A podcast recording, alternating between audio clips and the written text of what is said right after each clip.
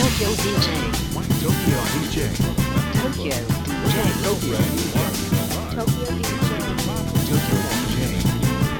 DJ どうもこんにちは東京 DJ 部のキートカットとよ英明です。ろしくお願いしますよろしくお願いします。東京 DJ ブレディオは都内で DJ として活動しているキットカットと AMA がクラブミュージックにとどまらず音楽と人との接点を増やし DJ カルチャーの理解を深めることを目的に活動しています。番組のご意見やご感想、取り上げてほしいトピックのリクエストなどは LINE の公式アカウント、アットマーク東京 DJ で受け付けております。よろしくお願いします。よろしくお願いしますはい。最近やったこと。はいはいじゃあ先なんかありました最近は、えーっ、と、メルカリ、おはい、メルカリでたまに買い物してて僕あんま自分で出すのはもうほんまに iPhone とかガジェットガジェット系多いですねおー結構高値になりそうですねその辺はそうですねそのために綺麗に使ってるみたいないやらしいでですね高く売ってはい新しいモデル買い替えていくみたいなスタイルなんですけど、あーはいまあ、それはおあのさておき、いあそうなんですよそれであの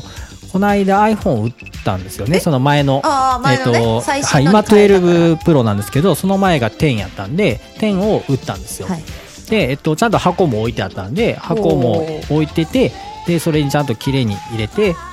えー打ったんいいです出ね品者さんですねいやもう箱はやっぱ、完璧ですねあアップル系はやっぱ箱が大事なん大事ですねあるはかいないかではだいぶ価格が変わってきますかそらうね、なんですよで、はい出したらまあ売れたんですけおどーえよっかったとはいで送ったらなんかもうしゅその落札した人が日本人の人じゃなかったんですよもへうー名前がちょっとよくわからんもう読めへんようなあーもうどこの国かすらわからんみたいな、まあインドの人なのかなんかそっち方面っぽいんですけど、はい、はいとかタイとか、うんまあ、多分そっち系なんですけどちょっとわからんどこで区切っていいかすらわからんみたいなでも新潟かなんかどっかの人ではいで送ったら届いてからもうすぐ送ったんですよで届いたらなんかメッセージ来てて多分ありがとうございましたなと思って開いたらなんかちょっと思ってたんと違いますみたいなこれではダメですみたいな言われて え何のことと思ってならなんかその人はなんかそのそれをまたさらに転売しようとしてたらしくてあそうなんだ海外のなんかそういうオークションサイトかなんかブにローカーだったんですねはい、で、えっとそのためにその箱の箱に記載されている端末のそのなんか ID みたいなものと端末が一致してないからこの箱とその端末のこれセットじゃダメですみたいなな。んで一致してないんですかでなんでやろうと思ったら僕その iPhone を1回なくしてて新しく買って僕2台持ってたんで箱が2個あったんですよ。揃ってないやつを渡しちゃったんだ箱2個あって綺麗な方の箱に入れて送ったんですよならそっちの ID じゃなかったってなって めんどくさってなってそんなん知らんがなと思ったんですけど もういしやゃあない向こんうとでしてはねやっぱ最初に言ってくれよって感じですけどはい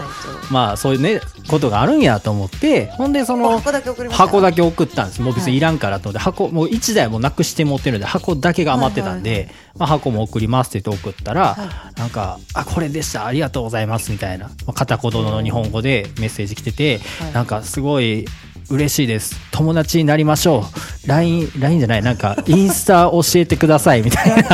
怖い怖いじゃないですかそこまで行くと怖いえねメルカリでそんななんか出会い系みたいなしかも多分男の人ですですしなんかもう、まあねはい意味わからんなと思ってわからないだですな日本で友達おらんからみたいな感じなんかナンパされたわと思騙っされててそのままスルーしたんですけど もうゴリゴリスルーしたんですけど、ねはいメルカリってそういうもんなんですかいやなんかなんメかルカリ結構やってますよねいやメルカリは出会い系だと思ってえるんで出会い系なんですかやっ ぱり 初めてやったんですけど違うんですよ、はい私はもともとあのヤフーオークションからはい楽天フリマに行って、ではい楽天フリマが一回楽天フリマっていう名前をやめてはい楽天オークションに変わったんですよ、はいすごい昔なんですけどでその後、はいえっとヤフーあメルカリを使ってて、はいめちゃめちゃ転売し転売じゃないあの自分のものを売ってるんですよ、はいで買ってすぐ飽きるんですよはいであの結構取引額もメルカリだけではい多分200万ぐらいあのそんなにややり取りしてってるんですかてそうなんですよ出品数もかなりええあるんですよ、それも全部自分ののいらないものなんですけどそんないらないもんあるんですねはいはい、で最近実家に帰っって実家を片付けてくれと言われたので、はいもう昔の子供の時のおもちゃとかいっぱい出てきたんですよ、はいでも結構80年代90年代のおもちゃって高値に売れるんですよねああでレトロなやつがそうもうはなんい、か自分が遊ばないからって言って出したら、はい、結構それめちゃめちゃ高いやつですよとかってメッセージが来たりとか、えーこんな価格で出しちゃダメですよとか教えてくれるんですか教えてくれる人いるんです よなすごいだってその人って全然利益ないわけじゃないですか別そうっにすね会ったこともない人にいやしかもわざわざ言うぐらいなら自分でこっそり落札して転売しようって思っちゃいますよねなんかすごいご縁があって教えてくれた人がいたりとかですね、はいあとは最近あの皆さんミュータント・タートルズって昔おのーあの亀のやつ亀のキはいャラクターが5匹ぐらい出てくる、はい地下のこうなんていうんですかこう排水溝の下に住んでるはい話なんなかバんンですけど、ダナ巻いてるバンダナあなんか巻いそうてでるす鉢巻きみたいなやつちでょっすよとね武士なんですよね、はあの人たち。い忍者ですよあね忍者だそうだ、はいミュータント・タートルは忍者ですよ、はいであの実写版の映画があったのをご存知ですかアニメじゃなくて、実写はい、わかんない実写っていうかまあかぶり物なんですけどね、えーあの人間がかぶってて、はいあのまあこうなんていうんですかねウルトラマン的な感みんじでなで動いてるはみたいな映画があったんですけど、はいはいそれの映画の多分カタログかなんかが出てきて、はいこれ弟が買ってたやつなんですけど、はい弟がめっちゃ好きで昔あはいで結構いい保存状態残ってたんですけど、はいこれ売れるかなと思ってえ弟さんはいいんですかそれも売ってあ知らないですね多分売られてること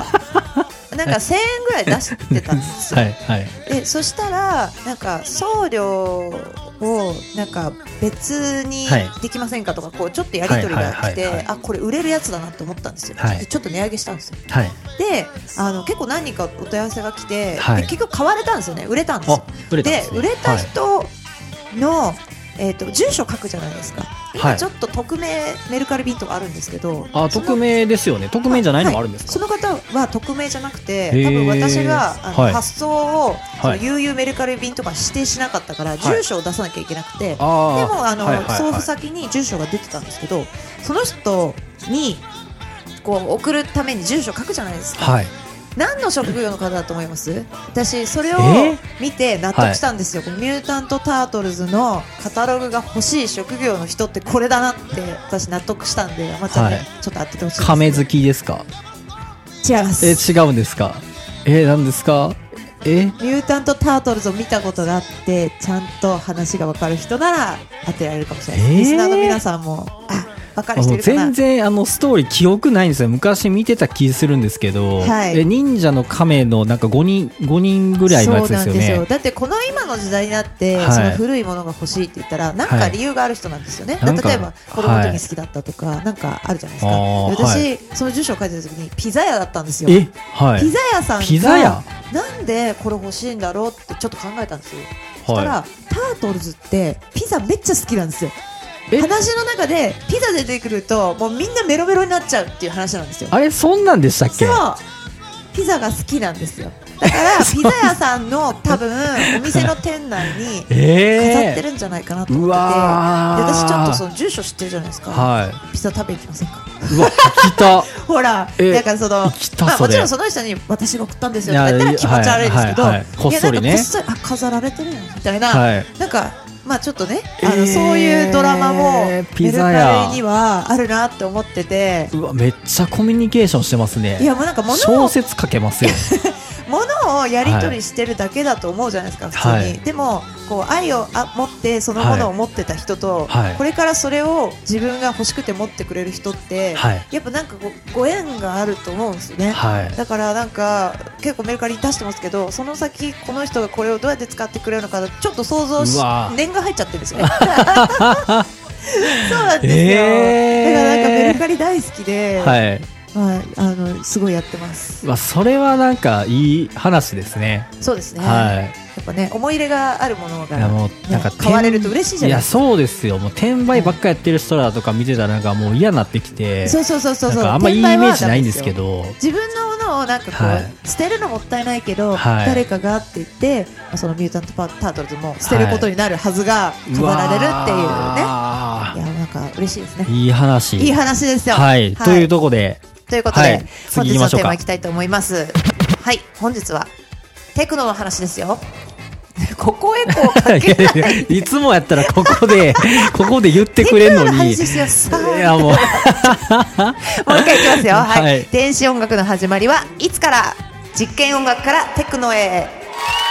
今日のテーマになります。はい。はい。皆さんなんかハウスとテクノの違いなんでしょうとか、結構ね。ああ、のー結構最初の方に一回や最り初のま方したにね。聞いてくれてる人も結構いたテーマなんですけど、はい。ハウステクノって一瞬こう聞いただけだと近いんですけど、はいテクノっていうのは実験音楽というところがハウスと違うところなんですよね。はい。はい、ということで今日はですねあのテクノで実際どうやって生まれたのかみたいなところとか、はいあとはどういう国で流行っていたのかみたいなお話をしていきたいと思います。お願いします。電子音楽の始まりってあまちゃんいつ頃からだと思いますか昨日昨60日じゃないあのこの先週、この間撮った、はいあのあのローランドはい。ローランドとかのシンセサイザーはが、い多分あの、アナログとかで70年代とかなので、はい多分その辺かなと思ってるんですけど、60年から70年ぐらいに来たんじゃないかなと思ってました。違います。実はですね、はい1920年代にあった20と年代言われているんです。はい、え、もう世界恐慌とかの時代じゃないですか。一世紀前ですよ、えー今よりも。はい、電子音楽がこのように発生していたということです。えー、すごいですよね。すごいですね。はい、そんな時にで すか電子音楽の、でそんな電子回路とかありました電話とかあるぐ今らいみじゃなたいでいすか。はな技術はもちろんないですけど、はいその電子音楽が、まあ、発生したというか発明されたっていうのは、はい一世紀も前の話なんでいえすよげね。つないですね。はい、ということは一世100紀年前。生まれて一世紀はい。で今この時点に立ってはるいということなので、うわすごい進化を遂げてますよねもうという今ことや。皆さん家で実験音楽できますもんねなんかいろいろこそうですねう。ね組み合わせれば、はい。昔はねその家庭に1個そういう、ね、曲を作るものだったりっていうのはなかったんで、はいすごい高価だったっていう話もローランドの時やってましたもんね。はい、はい。ということで実はですね初期の電子オルガン電気オルガンですね、はい。はい、テルハーモニウムって言うんですけど、はい。はい、見たことありますかないですね。私もないんですけどウィキペディアとか見れば写真とか載ってるかなと思うんですが、はい。 1896年頃にサディウス・ケイヒルという方が開発をしました1897年に特許を取得ということですで、こは。のテルハーモニウムから出る電気信号は電線を介して送られホーンスピーカーにより受信側で聞くことができたそうです後に出たハモンドオルガンと同様にトーンホイールを用いて加算合成により作られた電気信号として楽器音を生成した機械でしたこちらが最初の電気機械的な楽器とされているそうです、1906年当時の総重量は200トンということないんで200トン、もうオルガンが。もう動かせないですよねえらいこっちゃですね。昔のなんかパソコン部屋に敷き詰められてたみたいな写真見たことあります けど、なんかもうそういう感じなんでしょうね。もっとそれのでかい版みたいな。いやすごいですよねなんか教会とかでこうパはイいプオルガンみたいなのありますよはいね、ああパいイうプのオルもガン。全然家庭用じゃないですよねはなんかい。もうもう建物と一体化してますそうですよ。よね組み込まれてますよね、はいいはいやー一世紀前にあったえすごいですね。はいそしてですねはい、はい1920年頃のお話に行きたいと思うんですけどはい。 1920年ってモダニズムの嵐と言われていた時代だったらしくてですね、はい。電気を音源として考察し直して未知の音を探求発生させるアーティストたちがいっぱい出てきた年代だと言われています、はい。そしてその当時無線電話がニューヨークからロンドンの間で開通した年でもありますへーこちら1926年はい。はいでなんかその当時はですね目に見えないものでコミュニケーションが取れるっていうことがはいすごい珍しかったらしいんいでや、すよ、そうですよね。はい、はい。なのでなんかその電話とかって今は当たり前ですけど、はい。えどうやってつながってんのみたいなはい。ことをみんな感じながら、はいその未知の領域見えないものに対してはのい研究をしたりとか、はいまあ、。そこを実験としてこうやっていくアーティストみたいな人たちが出てきた時代だったということらしいですよ。はでい。興味がみんなそこにあるんですよね。もう新しい技術だからああ。こぞってみんなそれをこう研究したり新しい製品開発しようみたいな会社が出てきたりとかしていはたいそうです。はい。はい。まっちゃん電話初めて見た時どう思いました？僕初めて見てどうとかはあんまりないですけどでも僕の家はまだ黒電話でしたねあああの G はい、こうジ G リあの、はいい、回すやつでしたね。なんかボタンがピッポッパっていうのに変わった時にすごいと思いました。思いましたよね、はい。ファックスとかもすごいなと思いましたもん。すごいですよね、はいどうなってんのと思いましたね。いや私あのちょっとメルカリの話戻っちゃうんですけど、はい。昔買ったちっちゃい機械が出てきたんですよこれ何使う機械なんだろうと思って、ほんと手のひらに入るぐらいのはいちょ。っとパカって開くと電話機みたいに番号がちっちゃいボタンがついてるんですよえで、ー、はい。調べてみたらはい。ボタンを入力して電話番号の音を記憶する機械だったんですよピおポー。パポパポとか言うじゃないですか、はい。あはれい。をたもう入れておけるやつで3つぐらいはい。当時公衆電話から例えば彼氏とかに電話するときに、はいい、ちいち番号するのめんどくさいじゃないですか、はいそれに登録しといてその話すところにその音を聞かせるんですよ、はいそうするとかかるえーそんな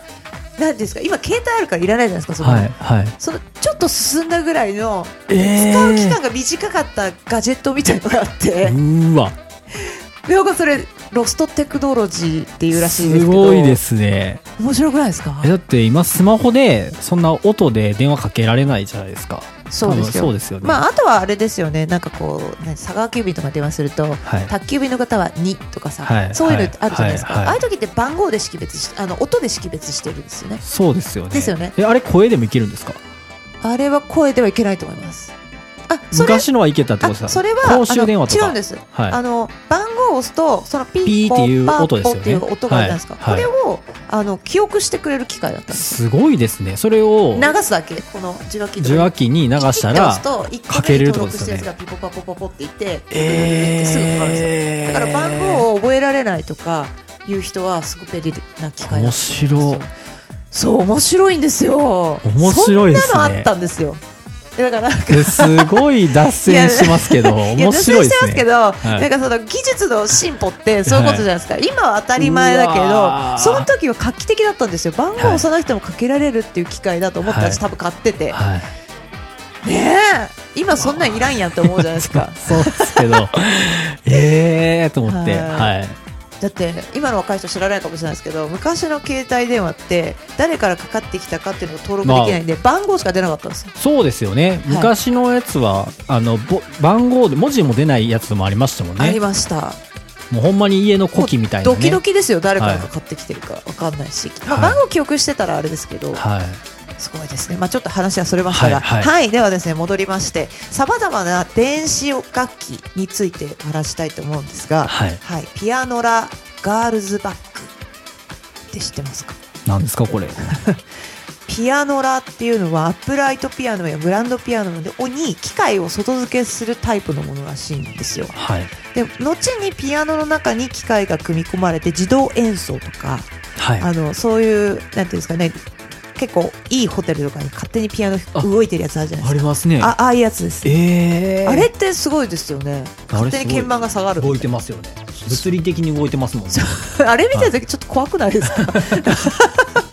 確かに不気味ですよね、はい、そうなんですよ、でそのピアノラっていうものは自動演奏の仕組みがあったんですけど足のペダルでポンプのように空気を送ってピアノのハンマーを押すようにできていたそうなんですよ、はいだからちょっとまだアナログですよねそうですね完全に今みたいにこう機械が自動制御してくれているわけじゃなくて、はいまあ、ちょっとなんか苦肉の策でアナログとデジタルの中間を行くみたいなはい感じの技術だったみたいですそして紙のロールを差し込んでたくさんのあの種類の曲が演奏可能だったということなんであーまあ、オルゴールみたいなもんですよね、はいそうそういうのをこう読み込んでそれを演奏させるへーはでまた強弱やテンポはロールのその紙に記してある指示によって専用のキーを操作してコントロールすることができたということなんで、はいはいちょっとね技術的には進んでいるかもしれないですけどすごいではい、そして、はいこのですね、えー工場これを作っていた工場はおよそ30年間の間すごく大活躍したということなんですね。へーでその理由としてはこの楽器が裕福な家庭の楽しむために作られていたからとあーいうことです。はいはい、そして1900年頃から不況になる1930年代まで200万台ものプレイヤーピアノというものが製造されまして、はい、かなり流通したそうですすごいですねすごいですね、はいはい、でやっぱり、まあ、あの徐々に人気も落ちていくんですけどその理由としては1920年代半ばの蓄音機とあとラジオ、え蓄音機の方が後なんですかはいへえすごくないですか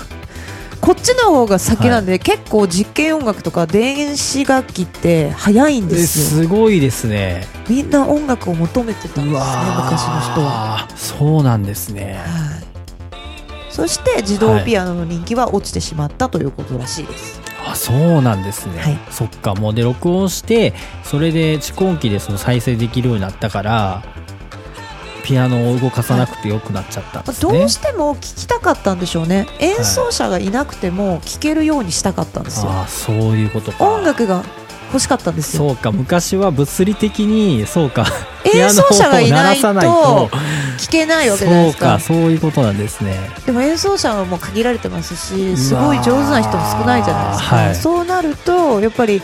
例えばちょっとねあの真夜中に一人で聴きたいとか,、はいなんかそういったニーズには全然演奏者の人に合わせなきゃいけないんで確かにはいあの合ってなかったということでみんな頑張って技術をこう確かにそれがないと求めてた無音ですもんねですよねう今わーは当たり前ですもんね確か iPhone にで音楽聴こうとしてもいいし、はい別にねいろんなねラジカセとかいろいろあるじゃないですか、そうですねそうですよ。でも当時はやっぱり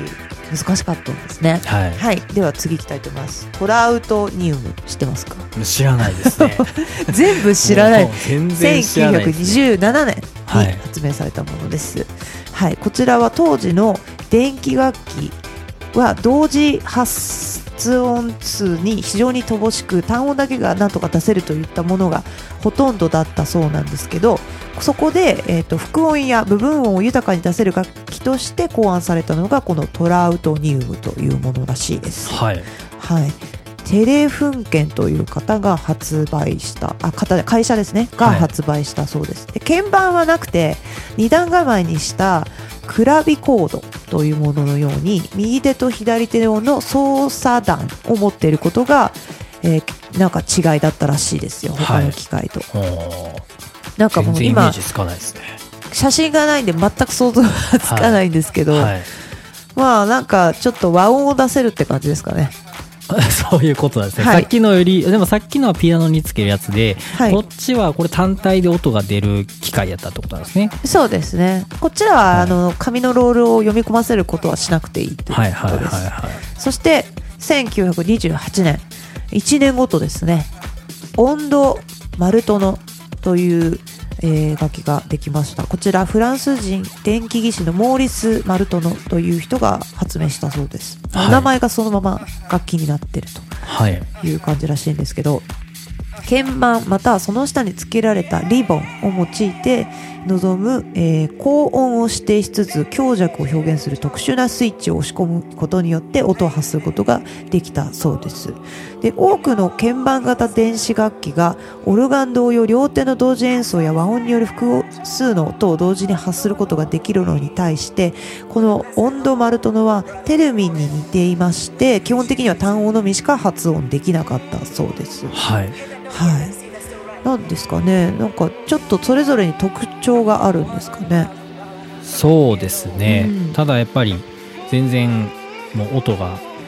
豊かではないんはいですね、とにかく自動で動くっていうのがすごいみたいなとかデジタルでそう音ですねデジタルじゃないかピアノラそが自動演奏ですよね、はトラウトニウムが和音うなでんですかね和音で音頭マルトノは強弱とかその音色の自分で演奏するやつですもんねこれもはい、音色のなんか操作が結構できたみたいなんで、はいその音響効果という面ではあーすごく魅力的な楽器だったらしいシでンすセサイザーっぽい感じなんですかね、なんかそれぞれがそれぞれの特徴があって、はいはい今はこれを全部ミックスしたすごく優秀な機械がありますけど、どこかの方当時はもう単体で向に、はいそうあのフォーカスしないと研究できなかったんでしょうね。 はい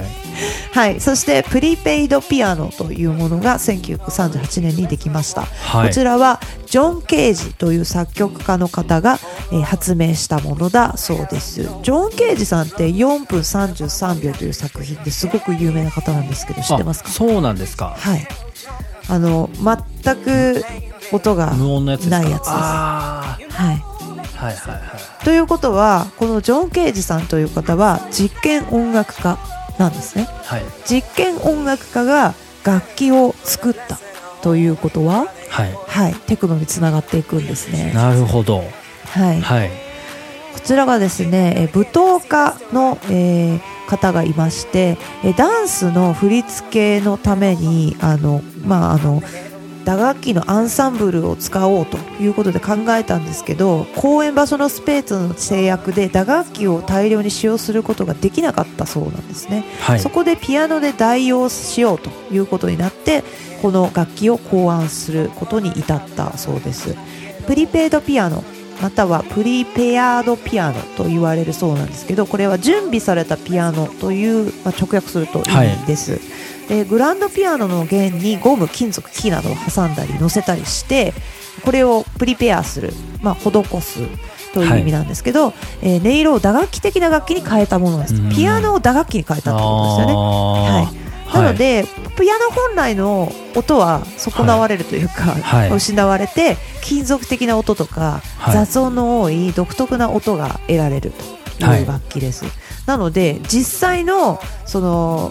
出る音とは違うものに変換してるとあーじゃあこれはまあどちらかというとその電子的なものというよりかは、はいもう物理的にもう音をもう変換していくスタイルだったんですねそうですね、ははいこれはもう、あのー今まで20年代は電気楽器はい電子楽器をですねあのいろいろ研究してきていたんですけれどもここ1938年頃になってですね、はい、実験をし始めるアーティストが、まあ、電子電気ではない、はいまあ楽器でちょっと違う方向に行ったとはいいうお話です、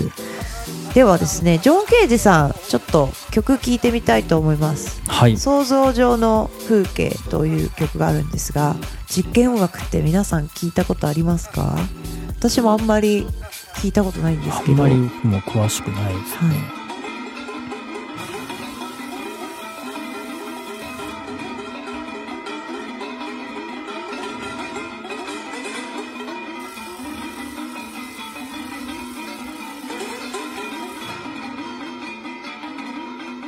もうなんか現代アートみたいな感じでそうですねはい理解できるのかできないのかみたいなはい。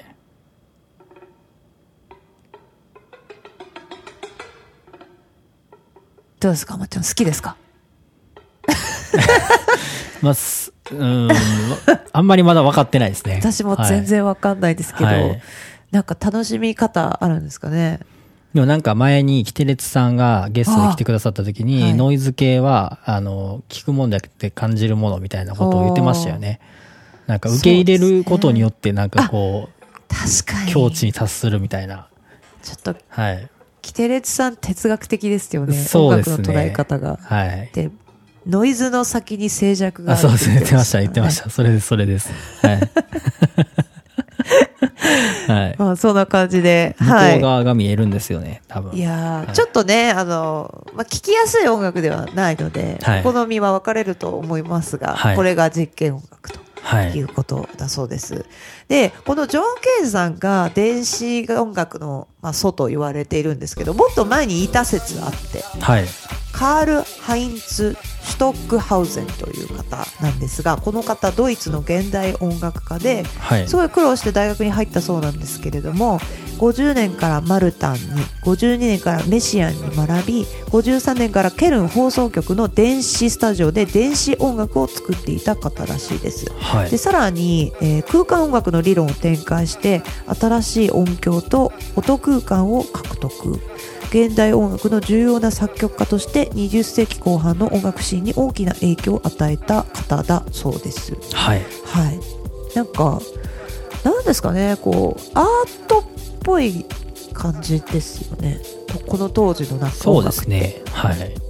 はい、ではですね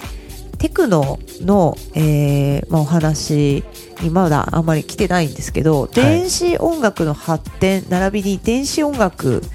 の影響を受けてきた曲をですね何曲か聴いてみたいと思います。はい。はい、これならちょっとさっきの電子音楽あだ実験音楽が難しいという方もですね、はい。ああと言ってくれるんじゃないかなと思います。はい。聞いてみましょう。お、ちゃんとメロディーですね。はいはい。この曲はクラフトワークの「アウトバーン」はい1974年の曲ですクラフトワークはクラウトロックの代表格でありテクノポップを開拓した先駆者としてとても人気のあるはいグループです、メディアからはエレクトロニックダンスミュージックのビートルズとも評されているグループだそうでおすおツール・ド・フランスとかも、はいこのクラフトワークですよね結構そうですね、はい、その辺は聞いたことありますね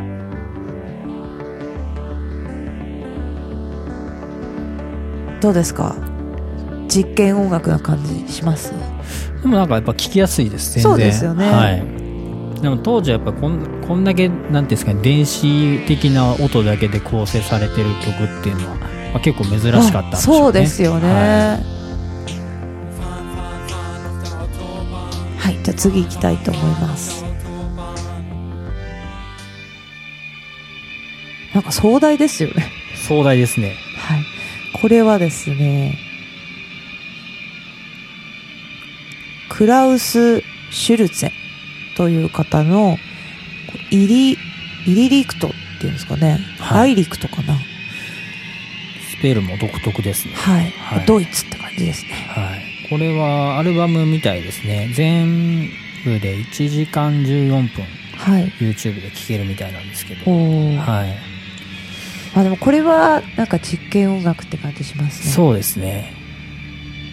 ちょっとなんかジャケットもちょっとなんか不思議な感じです抗不安薬の、はね、昔のポスターみたいですねい、はい、はい、じゃあ次行きましょう。1971年のクラスターのクラスター。こちらもアルバムです。なんか引き込まれちゃいます ね。 な、なんなんだろう、これはっていう感じでそうです聞ねいちゃいますね。70年代の曲ですかこれそうですねやっぱりなんかこう今まで楽器では出せなかった音とかはい。がこういうなんていうんですか電子楽器によって出せるようになるとなんか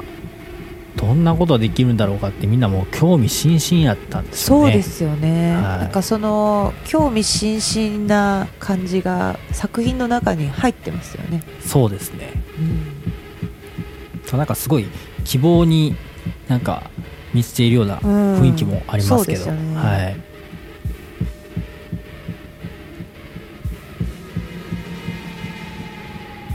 じゃあもう一つ聞いてみましょうかはい「ニューの「ニューですけどこちら1975年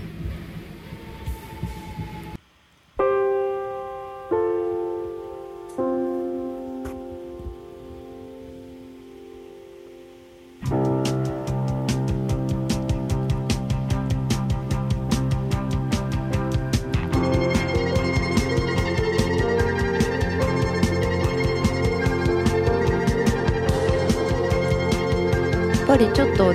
電子音が浮遊感がありますね、そうですねはこっちは聞きやすいですねい、はということで3曲ほどご紹介しましたが全てドイツでの曲なんですい、ああそうなんですか、こあれやからっぱり発祥はドイツなんですねこの1970年代にあの流行った曲たちからはい、今度テクノが発展していく流れになっていきますおおはいよいよいよいよはい、はテクノ都市といえばどこでしょいテクノですか、はいドイツのそうですねベルリンですかうベルリンですね、はいはいと言っても過言ではないほどあのすごくドイツ人に愛されているジャンルだと思うんですが今あのすごくたくさんの人が集まるラブパレードという、はあい、100万人ぐらい集まるいイベントもこれ一種の卓球さんが出てましたね、そうですか。、日本からはいはい催し物があったりとかですね。ドイツ人にとってテクノミュージックはもう本当に新しい時代とか平和とか自由を象徴する音楽ということで捉えられていまして、はいもう愛され続けているジャンル、年とともに、はい、ということらしいんですけれども、はいテクノとは一般的にシンセサイザーとかリズムマシンなどで構成される電子音楽のことを指すと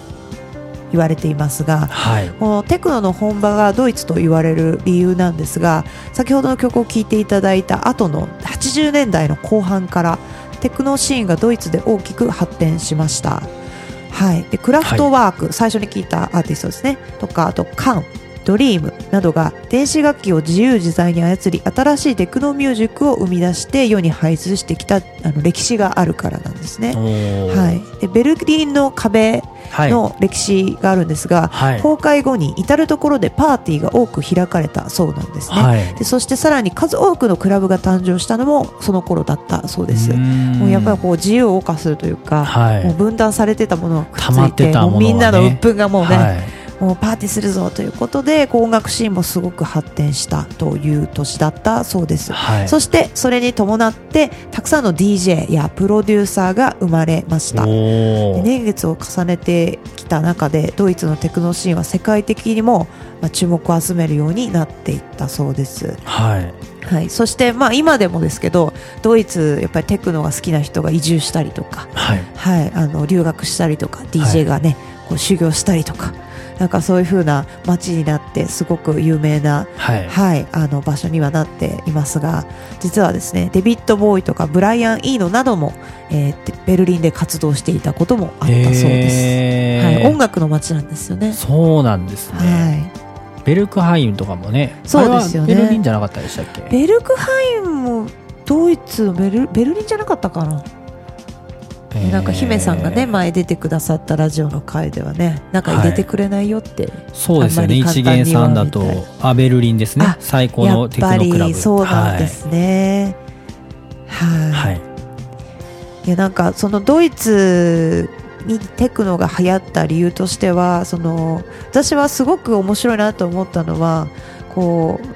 70年代の時にこうちょっとこう模索してるような作品 はいななんかこうどうなっていくのかわかんないけどとりあえずこの今できることをやりましたみたいな、はい今聞くとちょっと昔な感じだなって思うんですけど、はいそれがなんかすごくなんかかっこいいなって感じますね。うん音数も少なくて、はいなんかすごい単音な感じなんだけどはい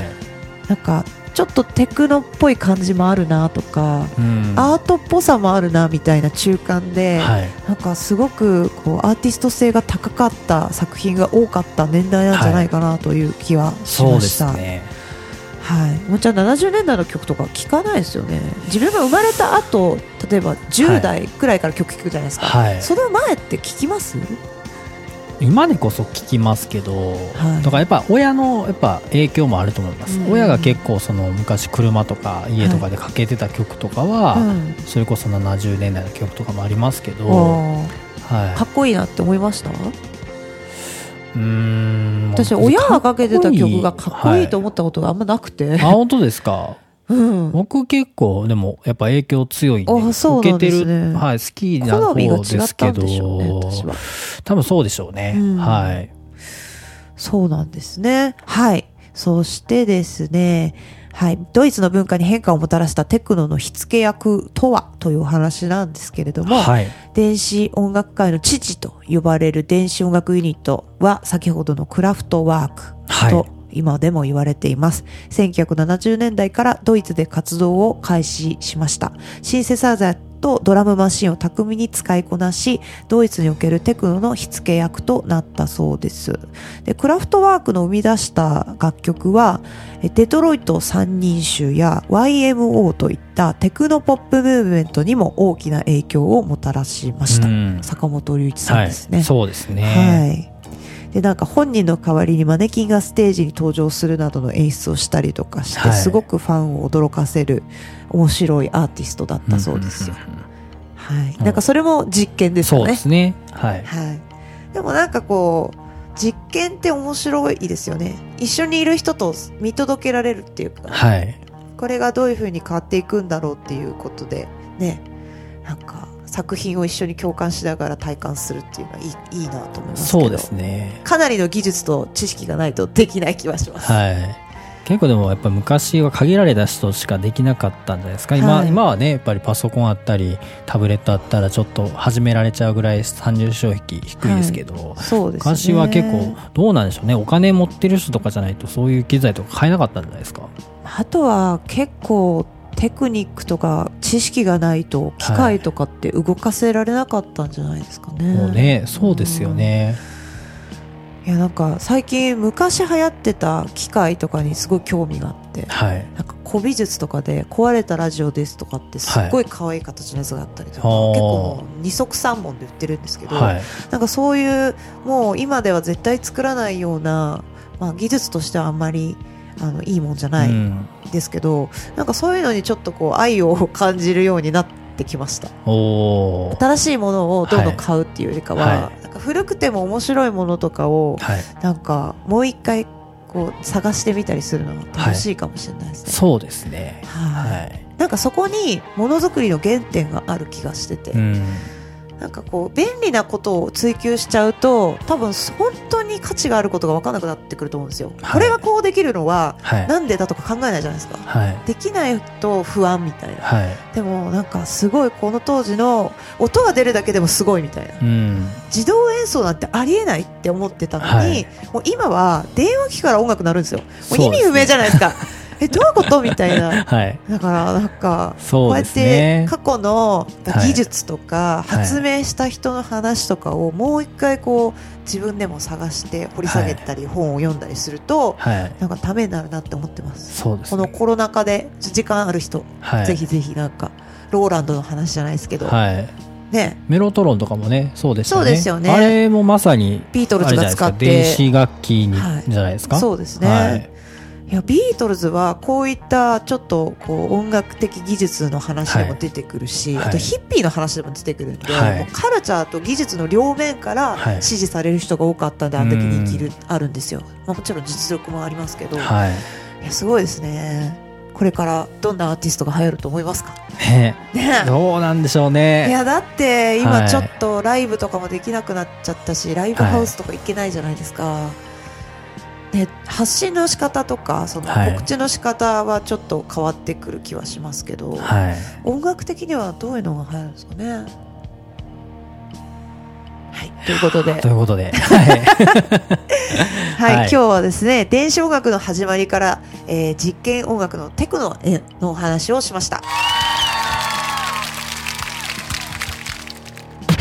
はい。次のコーナー行きたいと思います。奇跡の一曲のコーナー。今日はあまちゃんの曲を紹介してください。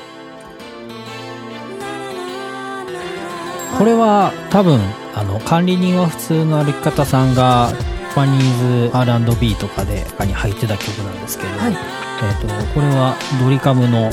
あ、そうですね。はい、247、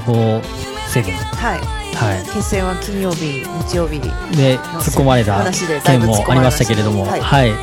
これこの曲僕は多分これ小学校ぐらいの曲なんですけど聞いたのは、はい。なんかもう全然ドリカムっぽくないじゃないですかもう後ろのトラックが完全にヒップホップなんですよなんでなんかすごいこの低音キックがすごい強いのとかとかもなんかドラゴンアッシュっぽいです。はいもうなんだろうちょっとブレイクビーツというかなんかもうなんだか全然ドリカムの雰囲気じゃないのが面白くてかっこいいなって思ったんですよあーでドラマのなんか主題歌やったんですよね確かはいなんかね僕はもうこの曲も何回も聴いてるんですけど今でも好きで何なんでしょうねこれでなんか、ハマっちゃうんですめっね。ちゃハマっちゃうんですよねはいえ知ってますこの曲知ってます。でも今までヒはいップホップっぽいなって思って聞いたことなかった思ってでなかったですす。かえー言われて、今、あ、確かにって思いました。はいあそうか聞く人によって印象違うんですかね、もう僕はもう全然なんかもうなんかドリカムといえばなんかもうサンキューとかああいうなんかそういうちょっとこあーうしっとりした感じとかなんかもっとなんかなんか明るい感じの曲が多いイメージがあったんですけど、なんか全然雰囲気違うんでなんでこの曲作ったよってずっと気になってて調べたことあるんですけどー別になんかそんなにエピソードないんですよねこれはこれでそうなんですね。なんはかいこういうふうに意識して作ったとかっていうのは、なんかね、はいあんまりなさそうなんですけど、ただ、えっ、と、まあ、ヒップホップっぽいなと思ったじゃないですか。はいで、えっ、とね、これのね、ちゃんとね、ジブラバージョンがあるんですよ。はい。そうなんですかは。ええ。ジブラバージョンも聞いてみましょうか。はい。なんかね、やっぱだから、関連性はあるんですよ、きっそうですよ。絶対そうですよ。と。はい。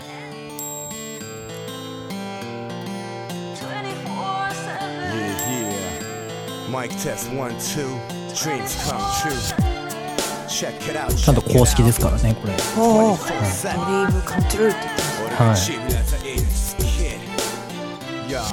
週末のパーティー Get funky シャンパンバンバン開けての大騒ぎ超ダーティーなギャルが両眼にだけど俺の目はバーのこんなに、うん、出会いはいつものマシはい全然自然すぎますそうなんですよだからやっぱ僕こっちの方がしっくりくるんですよ、はむしろいしっくりきました、たはい、はい、そうなん当です時結構ヒップホップ R&B が日本でも流行っていた時に出てた楽曲なんじゃないですか、そうですねちょっとチャレンジして違うジャンルの曲をアルバムに入れてみようみたいなそうですね作ったんですね年代で言うとこの曲は2000年ですねおはい2000年の曲ですねはい2000年でジャパニーズヒップホップが流行ってた時もうまさにそうですね魔法のアイランドではいウエッサイの板があるって言ってたじゃないで言すっか、てましたね懐か しい言ってましたねいやーでもほんまそうですよね、はいこの頃にそうなんですよあのヒップホップ第2世代が台頭してきた時なんで日本のだから多分ちょうどそれを何ですかねキャッチアップして作った曲なんかもしれないですねやっぱ流行りってアーティストに影響を与えますよね、はい実験してみようってことですそこうでっちすのジャンねルもやってみたらどうかなとか、はい、よし行くぞもそうでしたからねそうですよねはい、あなんかねあの「世界ふしぎ発見」のエンディングテーマだったということでそうなのはい、すごいですよねこんな感じの曲がと思いますよねイケイケでしたね2000イ年ケイケですねは攻めてますよ だいいぶ、ね攻めてますよねはいでもなんか2000年ぐらいの曲の方が攻めてた気がするなおピーヨンが入んないじゃないですか最近も いやだって、はいその時にカラオケとか行って本当はここ P が入ってるけどこういう風に歌ってんだよみたいなことを友達と言いながらカラオケで P が入らなかった時のことを言ったりしてる男の子がいましたあーやっぱでも今、まあ、曲が多すぎてもうやっぱりその分散しちゃってるんでみんなで共感できる曲が少なすぎてなんかそういう思い出が作りづらいですよねあとは再生回数稼ごうっていう風になっちゃったんで、はい P 入ってたら再生してもらえない P もまあまあそうですけど、そうですはい。まあね、曲の雰囲気とかもね、やっぱり、でも今のやっぱりきっとその、今学生とかで聴いてる人たちはきっと思い出がまた違う思い出があると思うんで、そうですよね確かにはい。なんとも言えないですけど、はい。えこの東京 DJ ブーレディオもはい。 30年ぐらいやるじゃん。はい。でもう いいともかっていう。喋れなくなったら次の人にこう引き渡していくんですよ。 いや、でもその時はもうタモさんみたいに番組とともに終了するんじゃな いですか。最終回です。はい最後ま ではいその時はなんかいろんな DJ さん来てほしいですね、いなやんかもそうですね。はいい、や本当に最初はもう誰も聞いてくれなかったんですよって言カっラてスジブラさん来て、てくれるかもしはい、いれない。や ーね来てほしい、はいということでということで、はいはい今日24/7は日本の曲でしたねはい「Dreams Come True」の247でした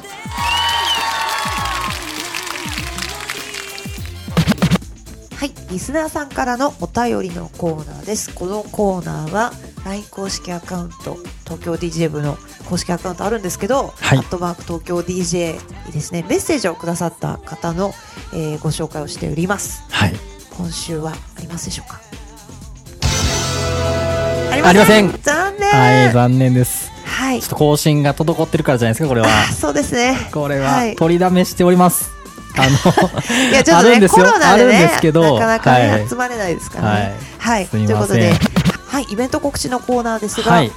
こちらはちょっと今未定ということなので、はいそうですね SNS などではい大会の折には告知させていただきたいと思います、はいただいまこのレディオは Spotify ポッドキャスト、Apple ポッドキャスト、アンカー、ノート、ミックスクラウド、レック、ポケットキャストの7種類から視聴することができます。東京 DJ 部のウェブサイトもありますので、そちらもぜひチェックしてみてください。東京 DJ.jp です。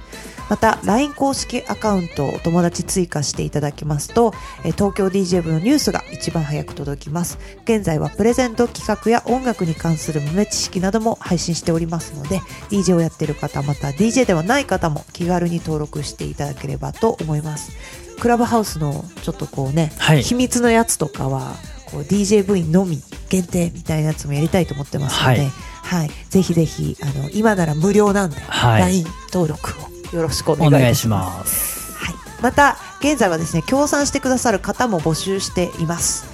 私たちもねプレゼント企画とかいろいろ支えていただいているのは、はいこの協賛があるからというところもありまして、そう現です在はですねチャックワゴンさんというあの青山にあるレストランさんにご支は援いいただいております、はいまたですね、えー我こそはという会社さん個人の方がいましたら、はいぜひあのご支援をいただけたら嬉しいなと思っておりますこちらは現在、月額5000円からスポンサーになることができますのでご興味がある方は、えー LINE 公式アカウントまでお問い合わせくださいはい。東京 DJ 部のキットカットと英明でした。